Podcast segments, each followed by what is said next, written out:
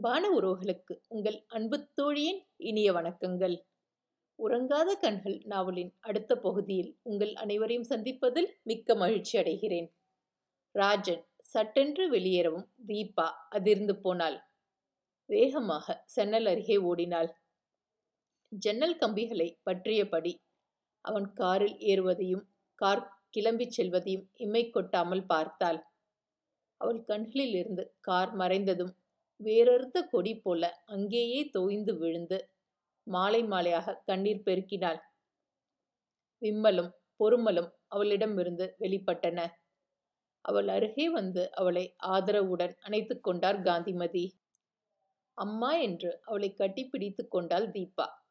அவள் மார்பில் முகம் புதைத்து ஏங்கி ஏங்கி அழுதாள். அழட்டும் அதுதான் துயரத்துக்கு வடிகால். மெதுவாக அவளது கூந்தலை ஆதரவுடன் வருடியபடி காந்திமதி அமர்ந்திருந்தார். மெல்ல மெல்ல தீபாவின் விம்மல்கள் குறைந்தன. காந்திமதி அவளது கண்களை துடைத்தார். வாமா அவளது அறைக்கு அழைத்துச் சென்றார். அழுகை ஓய்ந்தாலும் மீளா துயரத்துடன் காணப்பட்டாள் தீபா. அடிக்கடி நெற்றியை தேய்த்து விட்டு கொண்டாள். அவளிடம் எதுவும் கேட்டு நீருப்பூத்த பூத்த நெருப்பை ஊதிவிட காந்திமதி விரும்பவில்லை. ஆனால் தீபாவே என்னை மன்னித்து கொள்ளுங்கள் அம்மா என்றாள். நீ ஒன்றும் தவறு செய்யவில்லையே அம்மா என்ற காந்திமதி. இத்தனைக்கும் இந்த பணம்தான் காரணமா? என்று கேட்டார். தீபா தலையசைத்தாள். அம்மா வேணு என்று எனக்கு ஒரு அத்தான் அவர் கொண்டு வந்து கொடுத்தார். நீ இங்கே இருப்பது அவருக்கு எப்படி தெரியும்? காந்திமதி வியப்புடன் கேட்டார். மலைக்கோட்டையில் வேணுவை பார்த்த விவரத்தை தீபா சுருக்கமாக தெரிவித்தாள். உங்கள் பிள்ளையை பற்றி விசாரித்து நான் இருக்கும் இடத்தை கண்டுபிடித்து விட்டார். அவரிடம் நான் தான் இரண்டாயிரம் ரூபாய் கொண்டு வரும்படி சொன்னேன். உனக்கு எதுக்கும் இவ்வளவு பெரிய தொகை? என்னிடம் கேட்டிருந்தால் கொடுத்திருப்பேனே. நர்ஸ் மேரிக்கு பணம் தேவைப்பட்டதை தீபா தெரிவித்தாள். தவறு செய்தவர்களுக்கு உதவுவது உங்கள் பிள்ளைக்கு பிடிக்காது அம்மா. அதனால்தான் நானே பணத்துக்கு முயற்சி செய்தேன். இதையெல்லாம் ராஜனிடம் சொல்லியிருந்தால் இந்த சண்டையே ஏற்பட்டு இருக்காதே. சண்டை வர வேண்டும் என்பதுதான் அம்மா என் திட்டம். தீபா முருவளித்தாள் ஒரே கல்லில் இரண்டு மாங்காய் அடித்து விட்டேன். காந்திமதி வியப்புடன் அவளை பார்த்தார். ஜோதி என்னம்மா சொல்லுகிறாய்? தீபா பதில் சொல்ல தயங்கினாள். ஆனால் இது ஒரு ரகசியமாக அவளோடு மறைந்து போவதை அவள் விரும்பவில்லை. தாய்க்கு தாயாக அன்பு காட்டும் காந்திமதிக்கும் அவள் மீது உயிரையே வைத்திருக்கும் ராஜனுக்கும் உண்மை தெரியட்டும் என்று நினைத்தாள். ராஜன் சென்னைக்கு போயிருக்கிறான். அவன் வர பத்து நாள் ஆகும். அதற்குள் இவள் அப்பாவிடம் புறப்பட்டு போய்விடுவாள் அதன்பின் ராஜனுக்கு உண்மை தெரிந்தாலும் ஒன்றும் நடந்துவிடப் போவதில்லை. எனவே தீபா நடந்ததை சொன்னாள். அம்மா உங்கள் மகன் என்னை விரும்புவது போல் தெரிகிறது. நானும் கவனித்தேன். அந்த விருப்பு வெறுப்பாக மாற வேண்டும். அதற்காகவே இந்த நாடகத்தை நடத்தினேன். ஏனம்மா அவனை உனக்கு பிடிக்கவில்லையா? என் உயிரோடு ஒன்றிவிட்டாரே அம்மா. சொல்லும் பொழுதை தீபா அழுதுவிட்டாள். பிறகு ஏனம்மா அவனை வெறுக்கச் செய்தாய்? காந்திமதி அவளை ஆறுதல் படுத்தியபடி கேட்டார். தீபா பதில் சொல்லாமல் நெஞ்சை பிடித்து கொண்டாள். நான் கூட நினைத்தது உண்டு ஜோதி. உங்கள் இருவரையும் இணைத்து காண வேண்டுமென்று. ஆனால் நீ உன்னை பற்றி ஒன்றுமே சொல்லாததால் என் ஆசையை வெளிப்படையாக தெரிவிக்க முடியாமல் போய்விட்டது என்றார் காந்திமதி. தீபா பெருமூச்சு விட்டாள். சொல்லம்மா என் மகனை ஏன் உனக்கு பிடிக்கவில்லை? அவரை பிடிக்கவில்லை என்று எங்கேம்மா சொன்னேன் நான். அவருக்கு வேண்டாதவளாக போய்விட வேண்டும். அவர் என்னை வெறுக்க வேண்டும் என்றுதான் நான் விரும்புகிறேன். அதுதான் ஏன் என்று கேட்கிறேன். அது அது அது. தொண்டையில் முள் சிக்கிக்கொண்டது போல தீபா தவித்தாள். நினைத்ததை சொல்ல முடியாமல் நெருப்பில் விழுந்த புழு போல துடித்தாள். மெல்லவும் முடியாமல் விழுங்கவும் முடியாமல் உடலை முறுக்கிக் கொண்டாள். அம்மா என்று வேதனையுடன் முணங்கினாள். காந்திமதி திடுக்கிட்டு போனார். என்னம்மா என்ன என்று பதட்டத்துடன் அவளை அரவணைத்துக் கொண்டார். என் கண்ணே உனக்கு என்னம்மா செய்கிறது? தலை தலைவலி தாங்கவில்லை அம்மா கொதிக்கிற எண்ணெய் சட்டியில் தூக்கி போடப்பட்டது போல தீபா துடித்தாள். அப்பொழுது அவளை பார்க்க பரிதாபமாகவும் இருந்தது பயங்கரமாகவும் இருந்தது. காந்திமதி அப்படியே அவளை படுக்க வைத்தார். ஒரு கணம் தீவிரமாக யோசித்து பார்க்கவும் அவருக்கு நினைவு வந்தது. வேகமாக அவளது கைப்பையை திறந்து இரண்டு மாத்திரைகளை எடுத்து வைத்தார். அவளது வாயில் போட்டு ஒரு டம்ளர் தண்ணீரை ஊற்றினார். அவள் களைப்புடன் கண்களை மூடினாள். சற்று கழித்து காந்திமதி போய் பால் கொண்டு வந்தார். தீபா தூக்கத்திலேயே அம்மா அம்மா என்று அரற்றிக் கொண்டிருந்தாள். அவள் தலையை தூக்கி மடியில் கிடத்திக் கொண்டு வெது வெதுப்பான பாலை ஊட்டிவிட்டார். பாலை குடித்த பின்பு தீபா தூங்கி போனாள். காந்திமதிக்கு கொஞ்சம் கூட நிலை கொள்ளவில்லை. இங்கே வந்த பொழுது தீபா எவ்வளவு அழகுடன் இருந்தாள். இப்பொழுது புகைப்படிந்த ஓவியம் போல் இருக்கிறாளே ஏன்? உடல் மெலிந்திருக்கிறது முகம் வெளுத்துவிட்டது. நடமாடும் நோயாளியாக காணப்படுகிறாளே. ஏன்? உண்மையிலேயே இவள் நோயாளியா? இல்லை. மனசுக்குள் எதையும் வைத்துக்கொண்டு உருகுகிறாளா? ராஜன் தன்னை காதலிப்பது தெரிந்தும் அவனை ஏன் வெறுக்கிறாள்? சொந்த அத்தானான வேணுவுக்கு எதுவும் கடமைப்பட்டு இருப்பாளா? காந்திமதி குழம்பினார். எல்லாவற்றையும் விட தீபாவின் உடல்நிலை அவரை பயமுறுத்தியது. அவளுக்கு எதுவும் நடந்துவிட்டால் ராஜன் இருக்கிறானா என்று ஃபோன் செய்து பார்த்தார். அவன் சென்னைக்கு புறப்பட்டு போய்விட்டதாக பதில் கிடைத்தது. அவளுடைய அம்மா அப்பா யார் என்று கூட தெரியவில்லையே. அந்த பெண் தன்னை பற்றி எந்த விவரமும் சொல்ல மறுக்கிறாளே. காந்திமதி கையை பிசைந்து கொண்டார். திடீரென்று ஒரு யோசனை. அவளது பெட்டியை சோதனை போட்டால் ஏதாவது கிடைக்குமே. பொல பொலவென பொழுது புலர்ந்தது. வழக்கத்தை விட சீக்கிரமாக காந்திமதி விழித்து கொண்டார். தோட்டத்தில் கேட்ட பூஞ்சிட்டுகளின் கீச்சு கீச்சு பாட்டு அவரை எழுப்பிவிட்டு விட்டது. இரவில் நன்றாக தூங்கவில்லை. இடையிடையே விழித்து கொண்டார். தீபாவை பற்றிய குழப்பம் மனதை உறுத்தி கொண்டே இருந்தது. வழக்கமாக தீபா முதலில் எழுந்து அவருக்கு காஃபி கொண்டு வருவாள். இன்று தீபாவை காணோம். அவள் விழித்து எழுந்து விட்டாளா? காந்திமதி சட்டென்று எழுந்தார். மாடியை நோக்கி சென்றார். அவர் சந்தேகப்பட்டது சரிதான். தீபா இன்னும் எழவில்லை. தீயில் விழுந்த புழு போல படுக்கையில் துடித்து கொண்டு கிடந்தாள். தூங்குகிறாளா? விழித்து விட்டாளா? கண்ணு ஜோதி? காந்திமதி அவள் தோலை தொட்டார் உடல் சுட்டது. தீபா கண்களை திறந்து பார்த்தாள். பார்த்துவிட்டு மீண்டும் கண்களை மூடிக்கொண்டாள். என்னம்மா செய்கிறது? தீபாவால் பேச முடியவில்லை. கையில் தலையை தொட்டு காட்டினாள். தலை வலிக்கிறதா?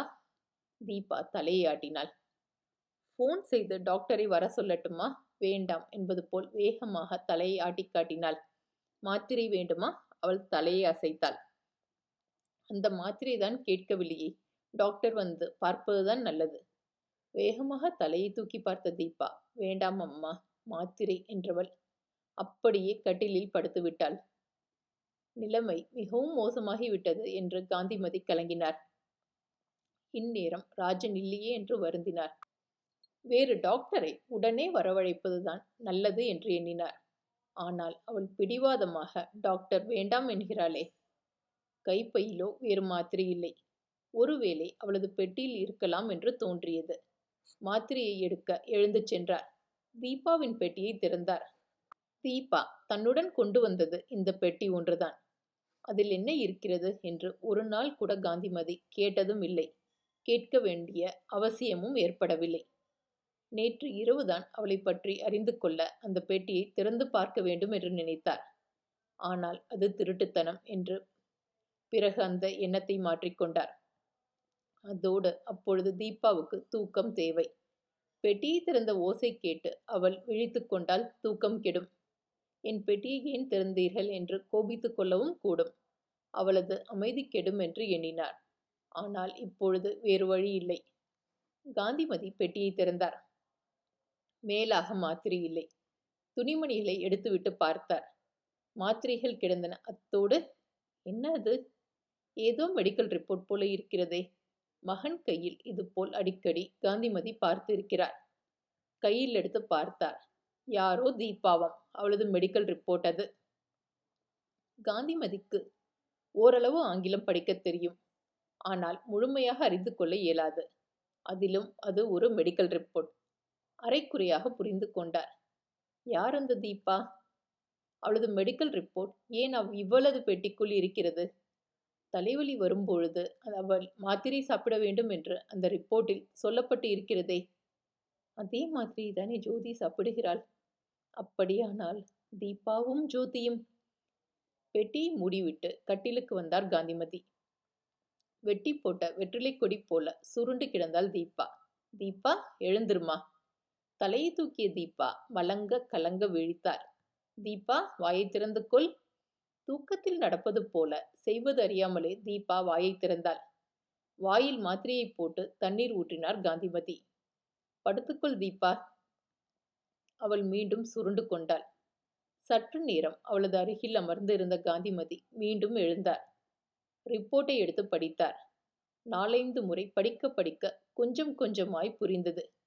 இருபத்தி நாலு மணி நேரத்திற்குள் இருமுறை தலைவலி வந்தால் அதிலிருந்து ஒரு மாதத்திற்குள் மரணம். காந்திமதிக்கு இதயமே நின்றுவிடும் போல இருந்தது. ஒரு முறைக்கு இருமுறை மூன்று முறை படித்து பார்த்தார். அவர் புரிந்து கொண்டதை உறுதி செய்து கொண்டார். முருகா அரை மணி நேரம் ஆகியிருக்கும். தூங்கி எழுபவள் போல தீபா விழித்தாள். கலைந்து கிடந்த அவளது கூந்தலை ஒதுக்கிக் கொண்டே இப்பொழுது எப்படி இருக்கிறது தீபா? என்று கேட்டார். அம்மா வியப்பும் குழப்பமுமாக தீபா பார்த்தாள்.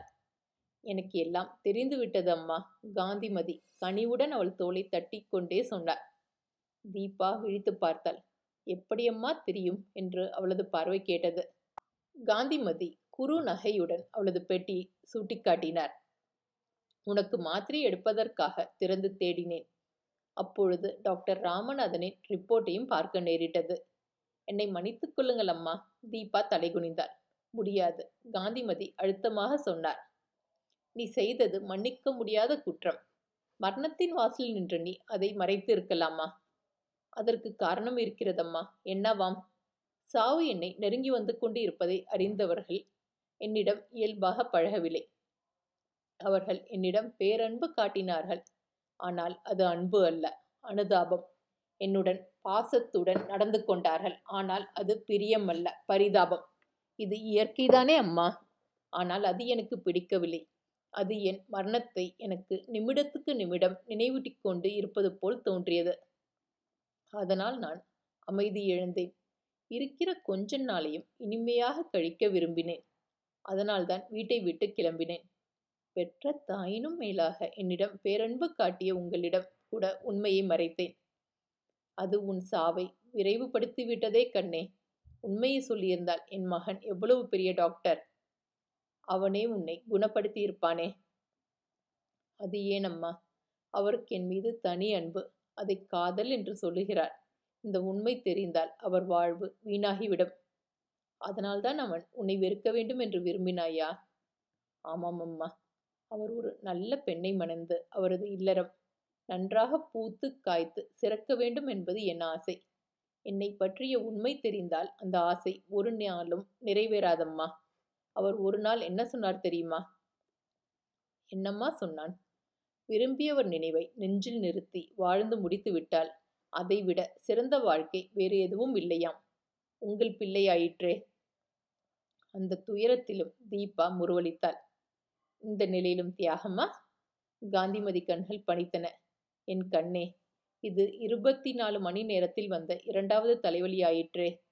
ராஜனை இப்பொழுதே புறப்பட்டு வர சொல்லப் போகிறேன் என்றார் அவர். வேண்டாம் அம்மா தீபா வேகமாக மறுத்தாள். ஏனம்மா நான் அணைந்து கொண்டிருக்கும் விளக்கு.